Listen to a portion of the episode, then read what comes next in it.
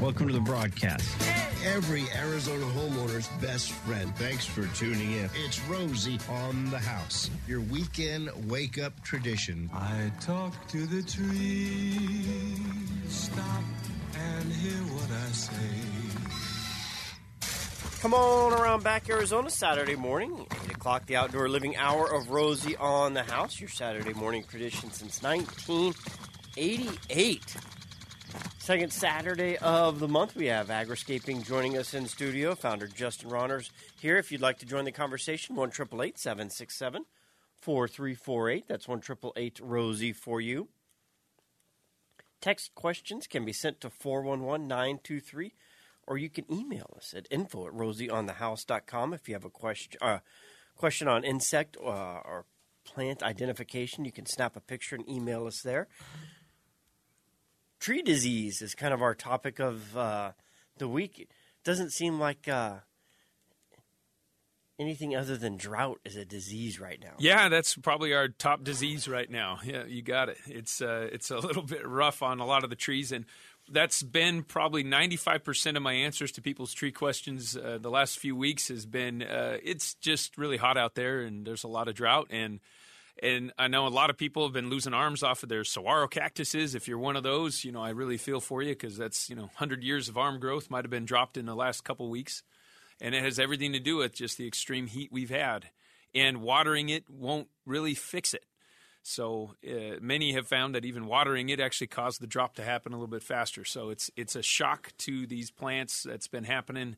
It is abnormal, but most of our good desert adapted trees definitely can bounce back from this but they may be dropping a lot of leaves, uh, getting some discoloration, dropping the leaves and creating their own little mulch beneath themselves. So I wouldn't recommend getting rid of all that mulch that's dropping because what it's trying to do is preserve what remaining moisture is there and make it a little more consistent for itself. And so it's, uh, you know, trees pretty good at taking care of themselves. I don't know if you realize that forests continue to grow without your help. So it's it's one of those things my son pointed out to me years ago. You know, when we were hiking off the backside of Timpanogos up in Utah, uh, after he'd been spending the whole summer watering our trees and watering our plants by hand and certain new things that we'd planted, he says, "Well, who's watering all this?"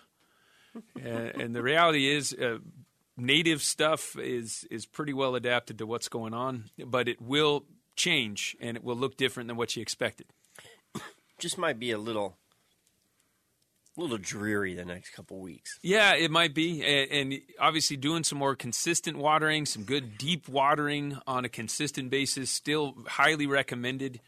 Um, ambient humidity, creating a little bit of ambient humidity. I've seen people actually put out little kiddie pools, fill them full of water, and put a little solar powered bu- bubbler just to create a little bit more ambient humidity. Where right now we're about almost 20% lower than normal in our, our humidity rate for this time of year. A humidifier of for the tree. There you go. That's it. it. Tree humidifiers. Yeah, it's a, it's a new product we're coming out with. No, it's a, but it's something you can create for your trees and create that ambient that ambient humidity for for some of the bases of these trees. Help them hold their leaves a little bit longer because that's what's happening. They'll they'll get really dry around the base of the leaf points and their connection points, and then it just drops the leaf.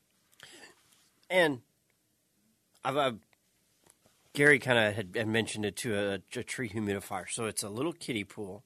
Yep.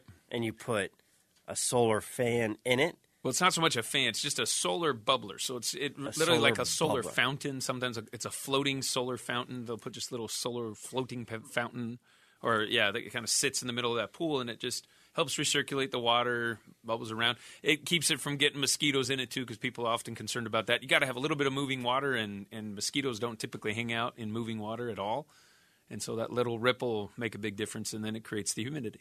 Interesting. And have you seen that to be effective, or is it just makes you feel good that you're doing something. well, it's definitely effective at helping hold on more leaf for for a lot of these trees. That little bit of extra humidity that kind of put it underneath the tree canopy.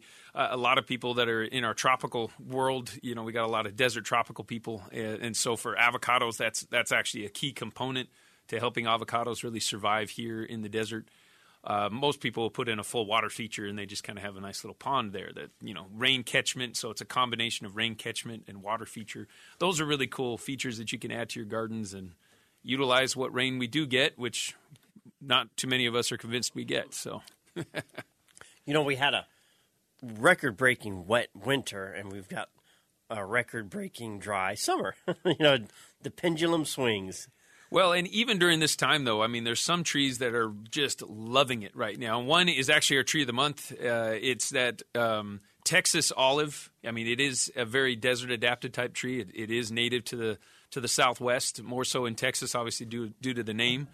But uh, that particular tree right now, many of you might have it. You'll see a lot of flowers on it still, and a lot of fruit. A lot of these shiny little green olive fruits that are on the on the plant right now. They might be dropping to the ground and starting to rot, but uh, it's it's a beautiful little sub canopy kind of tree that uh, it, it adds a lot of green. It's evergreen, almost 100% evergreen.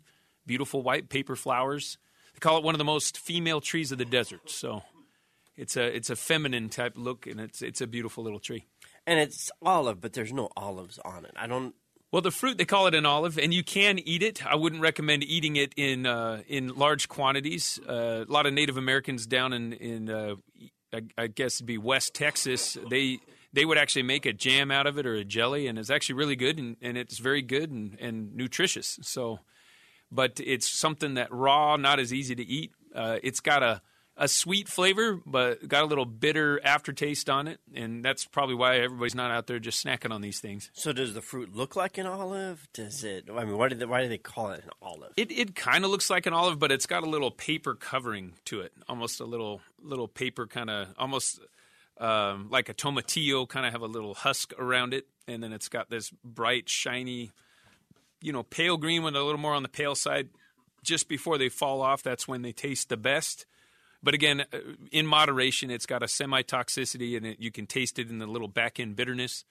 Um, it's it's not going to hurt you. It might make you a little dizzy if you if you ate a bunch of it. But you know, if you took fresh olives, like regular olives off of a tree, and and ate even five of them, you'd be more than dizzy. You'd be probably throwing up on the sideline there. So.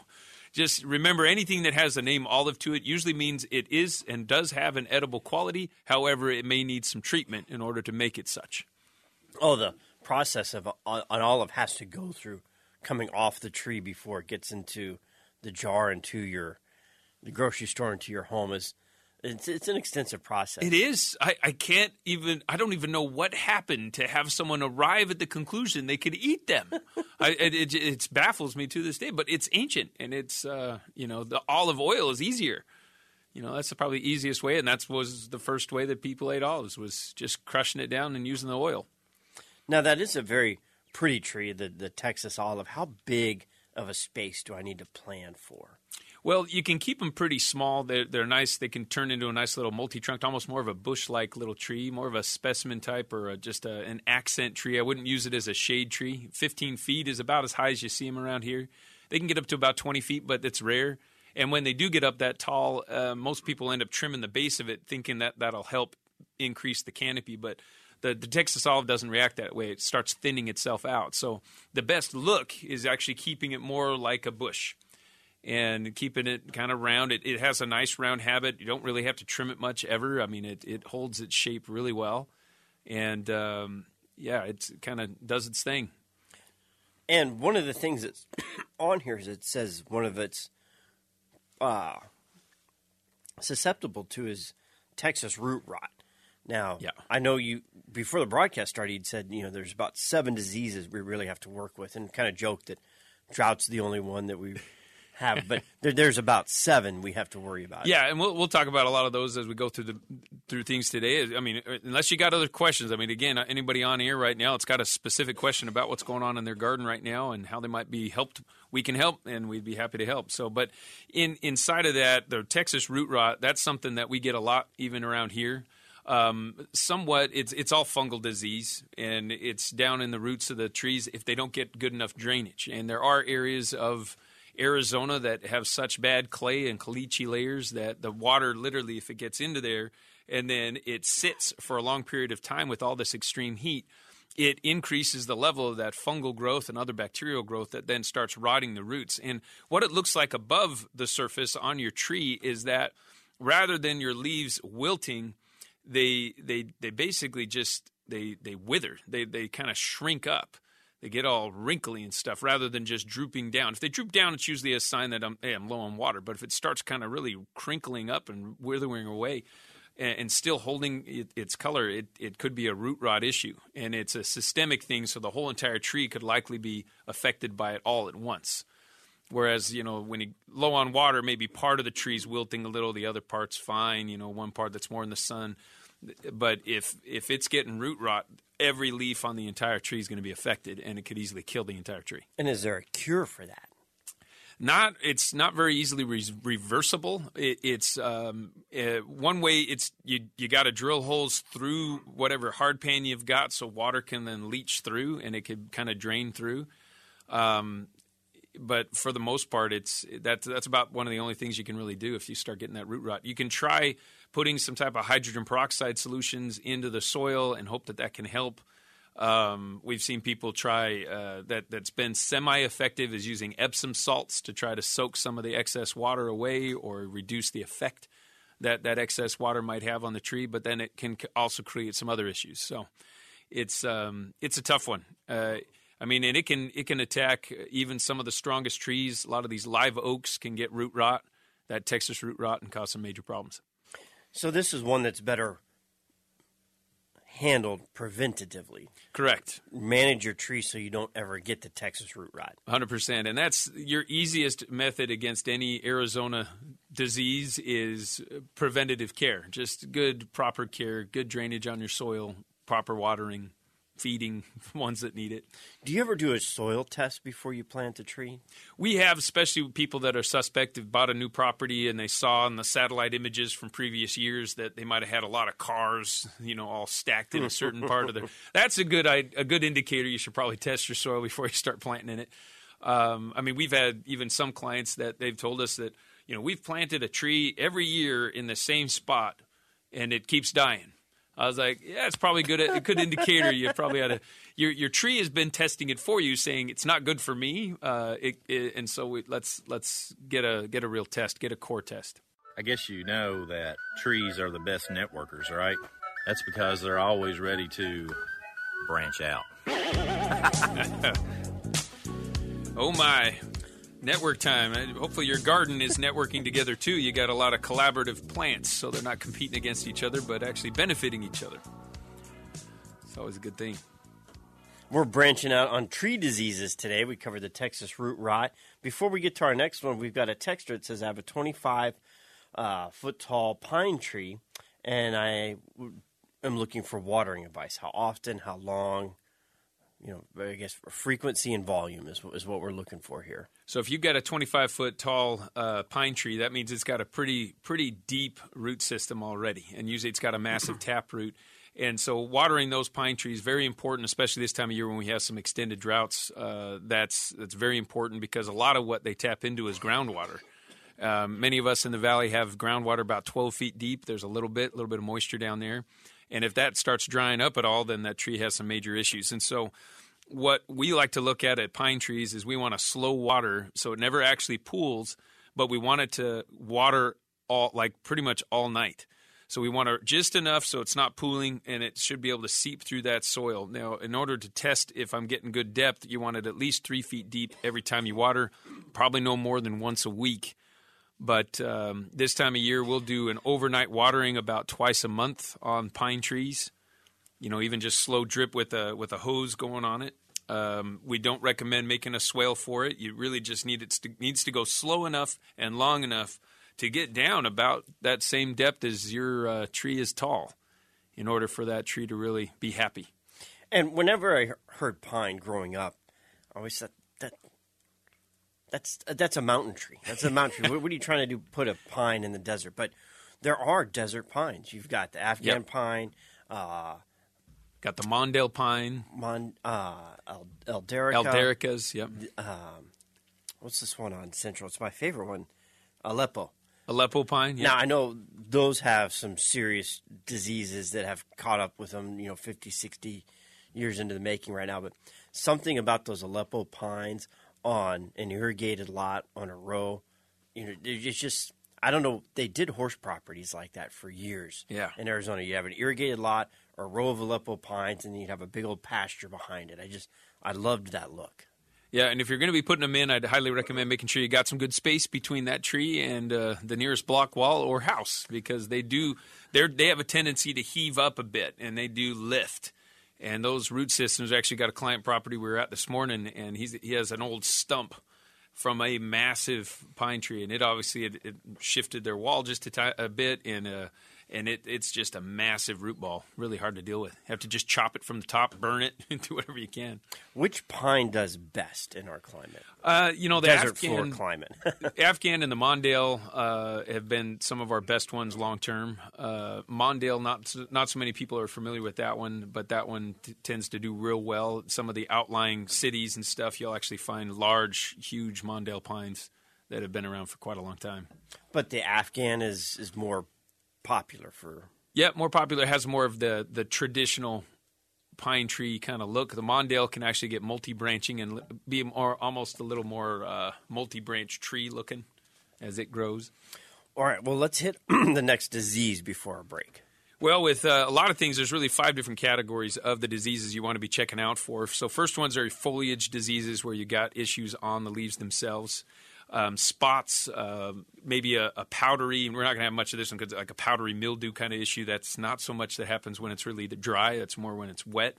Uh, stem and trunk decay, the things you want to check at the base of your trees. Uh, be able to look around the base, make sure there's not a lot of stuff growing around the bark point. So there's your root crown, and then there's the bark, and you don't want a lot of stuff mounded up against that tree. Uh, I know a lot of people coming from uh, East Coast or uh, you know Central United States moving here. They do uh, the volcano mulching. That is a definite no-no here in Arizona. I wouldn't even recommend it over there, actually. But uh, it's uh, it, when you get too much stuff up near the base of the tree, it actually can cause some rot right at the cambium layer, which can kill the entire tree. Similar to what a root rot would do, but it does it at the cambium layer, at that transition between the roots and the bark. And so, or uh, yeah, the bark of the tree, that that part. So you want to be watching out for that stem and trunk type decay. Another type, so number three is cankers, which are going to look kind of bulbous little growths on the sides of the tree. that can either be caused by either insects or they can be caused by fungal infections due to improper pruning or some damage to the tree that the fungus can get into. Um, and usually, funguses are only transferable if there's a fungus on something else and then something is spray watered, and then it basically bounces the spores over to the next tree or plant. And so, uh, many times we'll find these fungal infections will be coming from nurseries that aren't paying well enough attention. They don't have enough airspace between the trees before you purchase them. And so, it's coming in uh, from that. And then, if you're spray watering, trying to spray water trees, which I don't recommend spraying the leaves of the trees with your regular water, you want to just water the roots. That's where they need the water. The leaf doesn't need the water as much. If you're foliar feeding, you just want to make sure that you're very, very conscious of not letting the spray bounce off one leaf and go to a neighboring tree if you're doing foliar feeding. Um, and if you want to know more about foliar feeding, I highly recommend jumping into any of our classes on agriscaping.com. Learn more about that so that you know what you're doing jumping into the next uh, season of growth. And your foliar feeding, that's you're not putting fertilizer around the base on the ground like we're all pretty familiar with. This is spraying it on the leaf itself. Yep, special nutrients that you're putting into that tree. We can talk more after the break.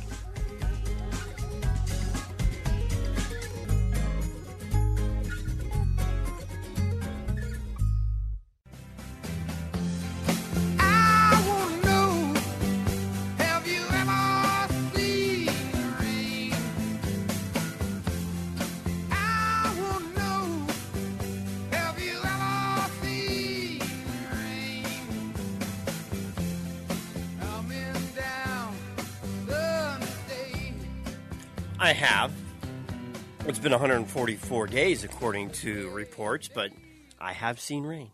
Well, hopefully some of you got a little bit of rain this week. There were a couple downpours in a couple spaces that uh, at least closed down some job sites for us. So you know we knew there was enough to make the, the ground like pudding. So that was that was something. Join the conversation on one triple eight seven six seven four three four eight. That's one triple eight Rosie for you. Text questions four one one nine two three, or you can email us at info at rosieonthehouse.com if you'd like to snap a picture and need a little help with plant or insect identification. You can email us there. We're talking about uh, tree diseases. We've covered uh, Texas root rot, um, we've covered the.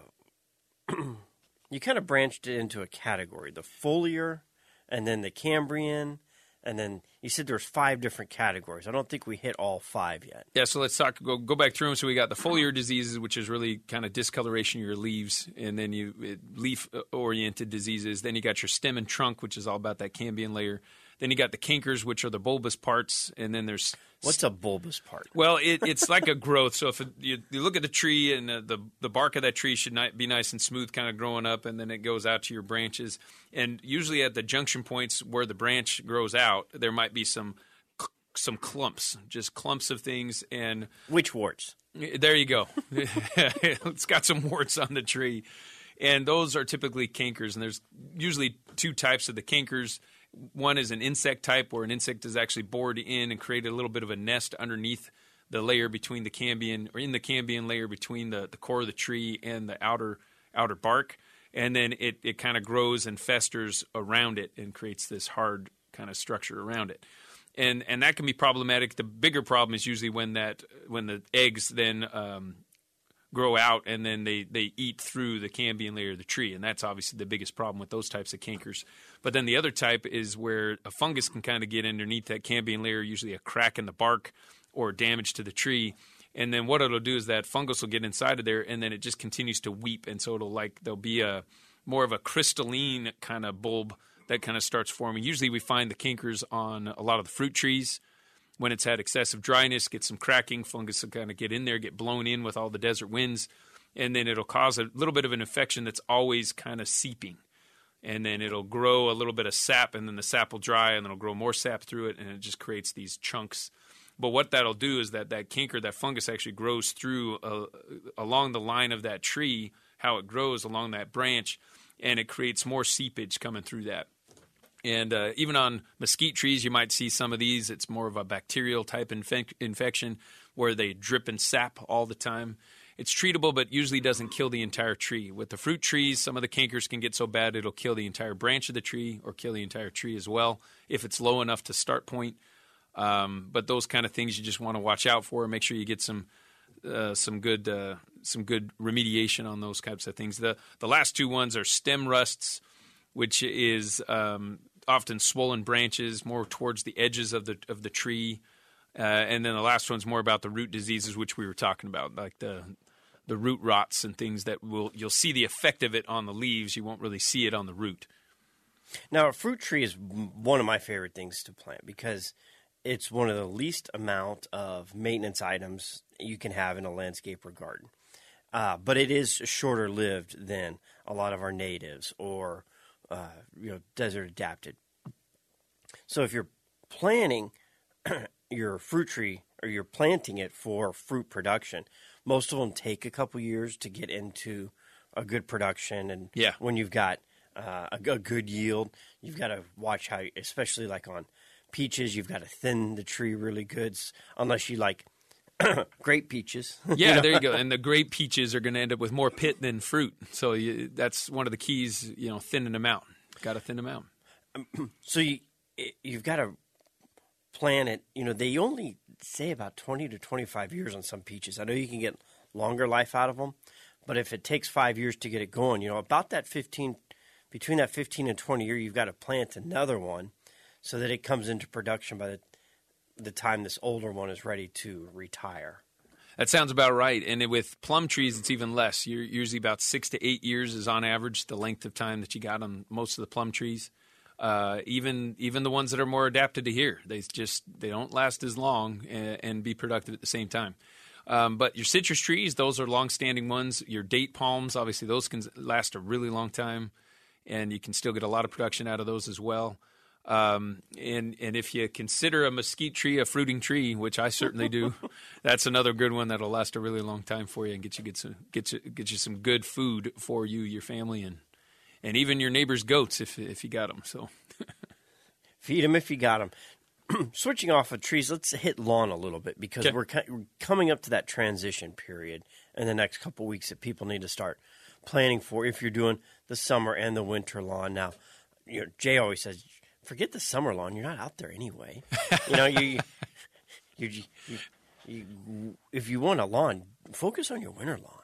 Yeah, the winter lawn is, is the most beautiful lawn that you can create here in Arizona. It's the darkest green. It's the lushest, you know, kind of texture. It's the softest on your feet. I mean, That's what the kids. Like, is it itchy grass season or, or soft grass season? There you go. Yeah, it's like I remember. It's like soccer season in the summer. I'm always itchy, rolling around in it, and kind of you know with the Bermudas. But uh, the winter winter season, winter soccer season. Oh, that's just nice, good old grass stains. You know, that's that's the best grass stains you can get. It's soft.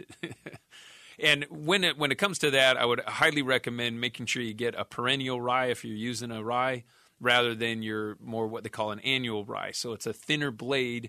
It conserves water a lot more, and so it takes a lot less water. It lasts longer. It grows less quick, meaning it, it doesn't grow as tall. So you get a a basic rye, you're going to end up with very broad leaves. It's it's it is very soft. It grows very fast, but you have to mow it a lot more, and it uses a lot more water. And so, if you're into conserving water, look more into the direction of the perennial rye, the round, what they call a round leaf kind of perennial rye. Uh, and those are much, much more longer lasting, and they adapt better with your Bermuda if you want the Bermuda to come back. Because some people they let the they, they they get the rye growing a little too long into the season, and then Bermuda doesn't even really come back, and they got spotty Bermuda all through the summer months and that's problematic. And that it usually has to do with maybe using the wrong type of rye seed, or your watering was just too high during the winter months, and so it really decayed uh, some of your Bermuda. And some might not believe that we can kill Bermuda, but there's ways to do it. Uh, and that's one way to kind of kill some of that back, especially the better ter- the tiffs, uh, the better wa- uh, the Bermudas and hybrids that uh, actually work pretty well and are more desert adapted. And we'll get to killing Bermuda in a minute because there is out here in the median in, in this driveway back here, they're trying to do it, and I just I've been watching them, and I'm like, you know, I, I feel bad for the guys out there because I'm like, you're it's it's not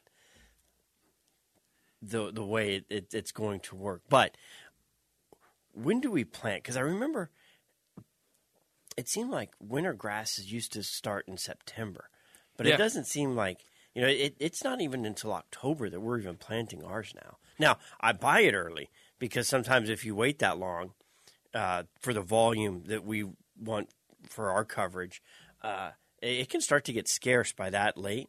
But it Definitely. it seems like every time I've planted before Halloween, uh, I end up just planting again.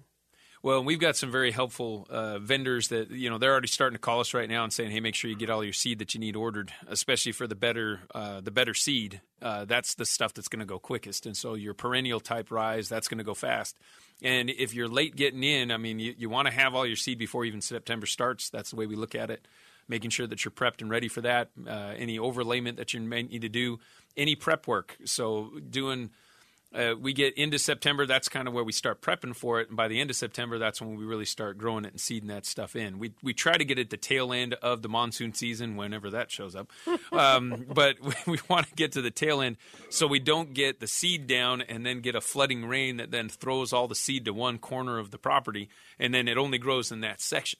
So that's part of the That's trick. a pretty section, though. It's going to be a pretty little section over there, all in Nice, one corner, and very thick, so dense it can't even survive itself very well. You know, so that's that's one of the issues that you have with overseeding, especially if you scalp too low. We try to keep our our grass. We don't want to scalp it down too low unless we've got an undulation issue on the grasses where we need to level it back out. So now's a good time to start looking at re-leveling part of your grasses or recontouring. That's what we usually do before the winter grass because then it'll look the best soonest and then give some time for the, the underlaying Bermudas to grow back and fill in. What do you like to level with? I've got a few. Uh, how do you say? Uh, uh, dog pots. Dog pots. so what we what we like to do is actually do a little bit of um, aeration. So we'll do some plug first to try to get some area around it. We'll kind of scrape that away. But sand is literally the easiest. Just some good coarse cheap sand as a as a fill in, especially if you're using a Bermuda or tiffs and, and, and stuff. That'll all grow back in through that sand. Increases the drainage, gives you a little bit long term mineral. Because anything else doesn't settle very well. Uh, and then the other trick is is making sure that the dog's not over there in that area until it all grows back in and thickens up. Well, I've got chicken wire Oh. that I put over the top of it, and then I like nail the chicken wire in and hope that the lawnmower blade is high enough it doesn't catch it when it comes over There the top. There you go. Well, that's another way to do it. And then over time, if you don't get the galvanized chicken wire, it'll just break down and add some iron into your into your Just soil. dissolve right into it. Yes. Yeah, so that's a good way to do it.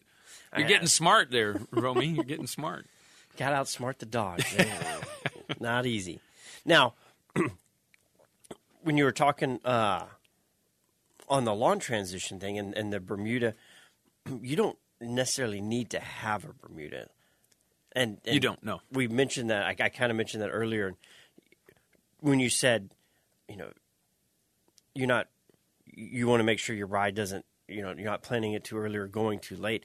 We try and make it last as long as we can, and don't really worry about the Bermuda in the middle. And, Well- and and killing off the Bermuda is you can't just do it by by not watering it. it it's going to live. It, it's like the cockroach of the plant world. Yeah, and uh, for those that don't know Bermuda yet, or especially this Arizona Bermuda, if you're in a, an older neighborhood that's uh, you know before the the the 2010s, I'd say anything older than built at, the 2010s, it's likely got what we called some dinosaur Bermuda. I mean, some varieties of Bermuda that um, might have been here when the dinosaurs were here, and they've got stolons that go down these roots that'll go down 18 inches, and they'll be as thick as a pencil down under there. And uh, so you think you've burned it off by killing off everything on the top, but then two years later, it just comes back with a vengeance because those deep, deep roots have finally gotten their way back up, and they're going to grow right into whatever garden you thought you wanted.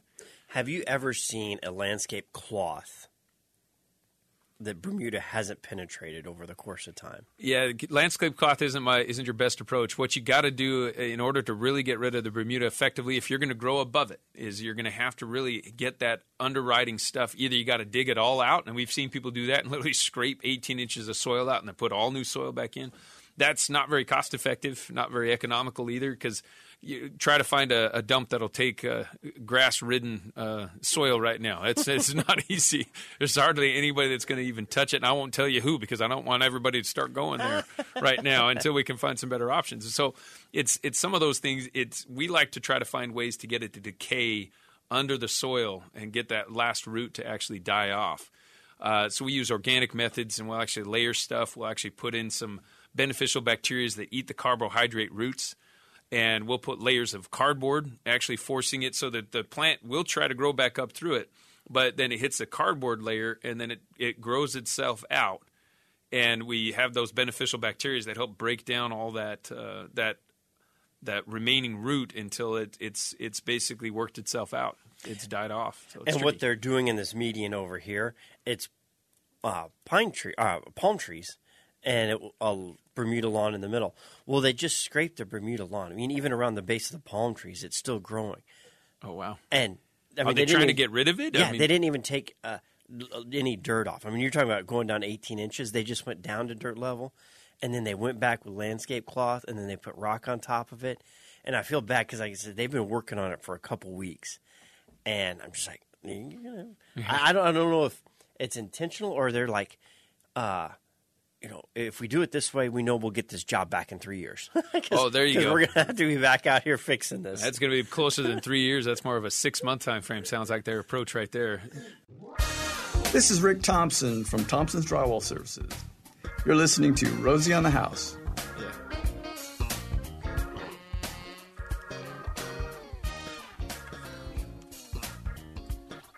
Let's bring Don into the conversation. Let's talk to Justin at one triple eight seven six seven four three four eight. That's one triple eight. Rosie for you. Good morning, Donna. How may we help you? Hi, thank you uh, for taking my call. Um, I have some tropical plants. I believe one of them is a monstera and the other might be a white bird of paradise. But I have them on my patio. They're in nice big pots. Um, but a lot of the leaves have been burned in July. They're in the shade, but they're just they just been really killed off. So I'm trying to find out what can I do? Do I trim off you know, the burnt ones so that uh, there is some growth coming from, uh, you know, some new growth coming on, but a lot of my leaves have died. I'm just trying to think, can I, um, what can I do? Well, it, when you're talking about it, they're in the shade all the time, so there's no part of the tree or the plant or the pot that's in the sun at all. No, I, Okay. I, I kind of moved them because it was so hot and they were getting burned. Yeah, and that was a good move on your part. So what what I'd recommend, I mean, still having water. A lot of these in pots, these tropicals, we we're watering literally twice a day. So we're doing early morning, and we're doing like another little top off about three a, three a, three p.m. Uh, especially for those that aren't in the in the direct sun. It's a good idea to, as long as they're draining well, they'll be fine. But it sounds like what's happening is that the the leaves that were on during the spring grew in the spring. Now they're being affected by all the arid, arid, dry air that we've been having, and so that it sounds like is it is it the tips that are mostly burning off on those? Um, well, no. I mean, at this point, they're almost. I, I guess so, but it's almost affecting the whole leaf now at this point. Yeah. So what I'd do is you can trim off that dead part of the leaf, uh, but I'd leave a little bit of dead, about an inch worth of dead, so there's still a little bit of that insulated buffer for that part, and allow those new leaves to continue to grow. Um, you can even feed them a little bit right now. Uh, they might have already exhausted all their their regular feed, uh, but I would recommend doing more of a liquid type feed. Uh, and and keeping it pretty diluted. So usually this time of year when we get a lot of heat, we want more of a diluted recipe for our liquid feeds for a lot of those tropical plants, down to about five percent if you're putting in a pot, down to one percent if you're spraying it on the leaf itself. And so it's it's a way to get some nutrient in it to help offset some of that, and so that the new leaves coming out are actually going to be much more healthier, more adapted to the heat that we're experiencing. The ones that are likely dying off, just we're growing at a much more uh, temperate climate, and so they're just not ready. None of the cells inside those leaves can can handle the type of heat and, and dryness we've been experiencing. Okay, and when you say uh, trim them, I, I'm trimming them all the way down to the base and leaving like an inch. Is that correct? That's correct. And then you can let the rest of it grow back. I mean, it's more of a, an aesthetics uh, an aesthetic thing right now. It's not providing any real value to the plant since it's not in the sun. If it was out in the sun, I might recommend different and leaving some of the leaf there just to ensure that it's providing some shade to the plant. But since these are more of your shade adapted uh, tropicals, you can just trim that whole part off. We appreciate the call. You can also go to agriscaping.com and you'll have a host of online classes that you could also dive into deeper. But talk to me about uh, the botanical gardens out there, the Queen Creek Botanical Gardens. Y'all have a lot in development. A lot of amenities still coming on on the, the Queen Creek Botanical Gardens. We're hoping for a, a spring open. That's kind of where we're at right now. But in the meantime, uh, we're going to start opening back up some some great events. We did uh, the Farm to Fork. Uh, we're going to start those back up at the residential res- research facility that's just nearby the, the Queen Creek Botanical Garden site, and a couple other beautiful backyard gardens that we've been helping cultivate over the last year or so. Um, so if you're interested in that, I'd highly recommend just checking us out. I mean, going to agriscaping.com, being a part of our newsletter, you'll get our updates on what's going on in the in the valley and about the Queen Creek Botanical Gardens as well. So if you're interested in these farm to fork dinners coming up here in October through the winter months, uh, be on that list because those things sell out every time within a week. So you want to get on. And you say amenities. I mean, I've seen pictures. There's some serious construction going on. There's some serious construction, a lot of great activities, a lot of family. I mean, it's definitely being geared towards the whole family being able to come out and have some fun out there and uh, be entertained in a beautiful agritainment environment. Um, even axe throwing and a uh, lot of lot of fun stuff. Uh, some electric go karts. I mean, there's a lot of cool little things that they can drive through some of the gardens and things as well. It's it's a great. I can't place. wait, Justin. It's it's just charming. Hey, and sign up for Justin's newsletter too. Great tips every week for your yard, garden. At what? Tell us, Justin. It's at agriscaping. Just go to agriscaping.com and you can sign up for the newsletter right there, agriscaping.com.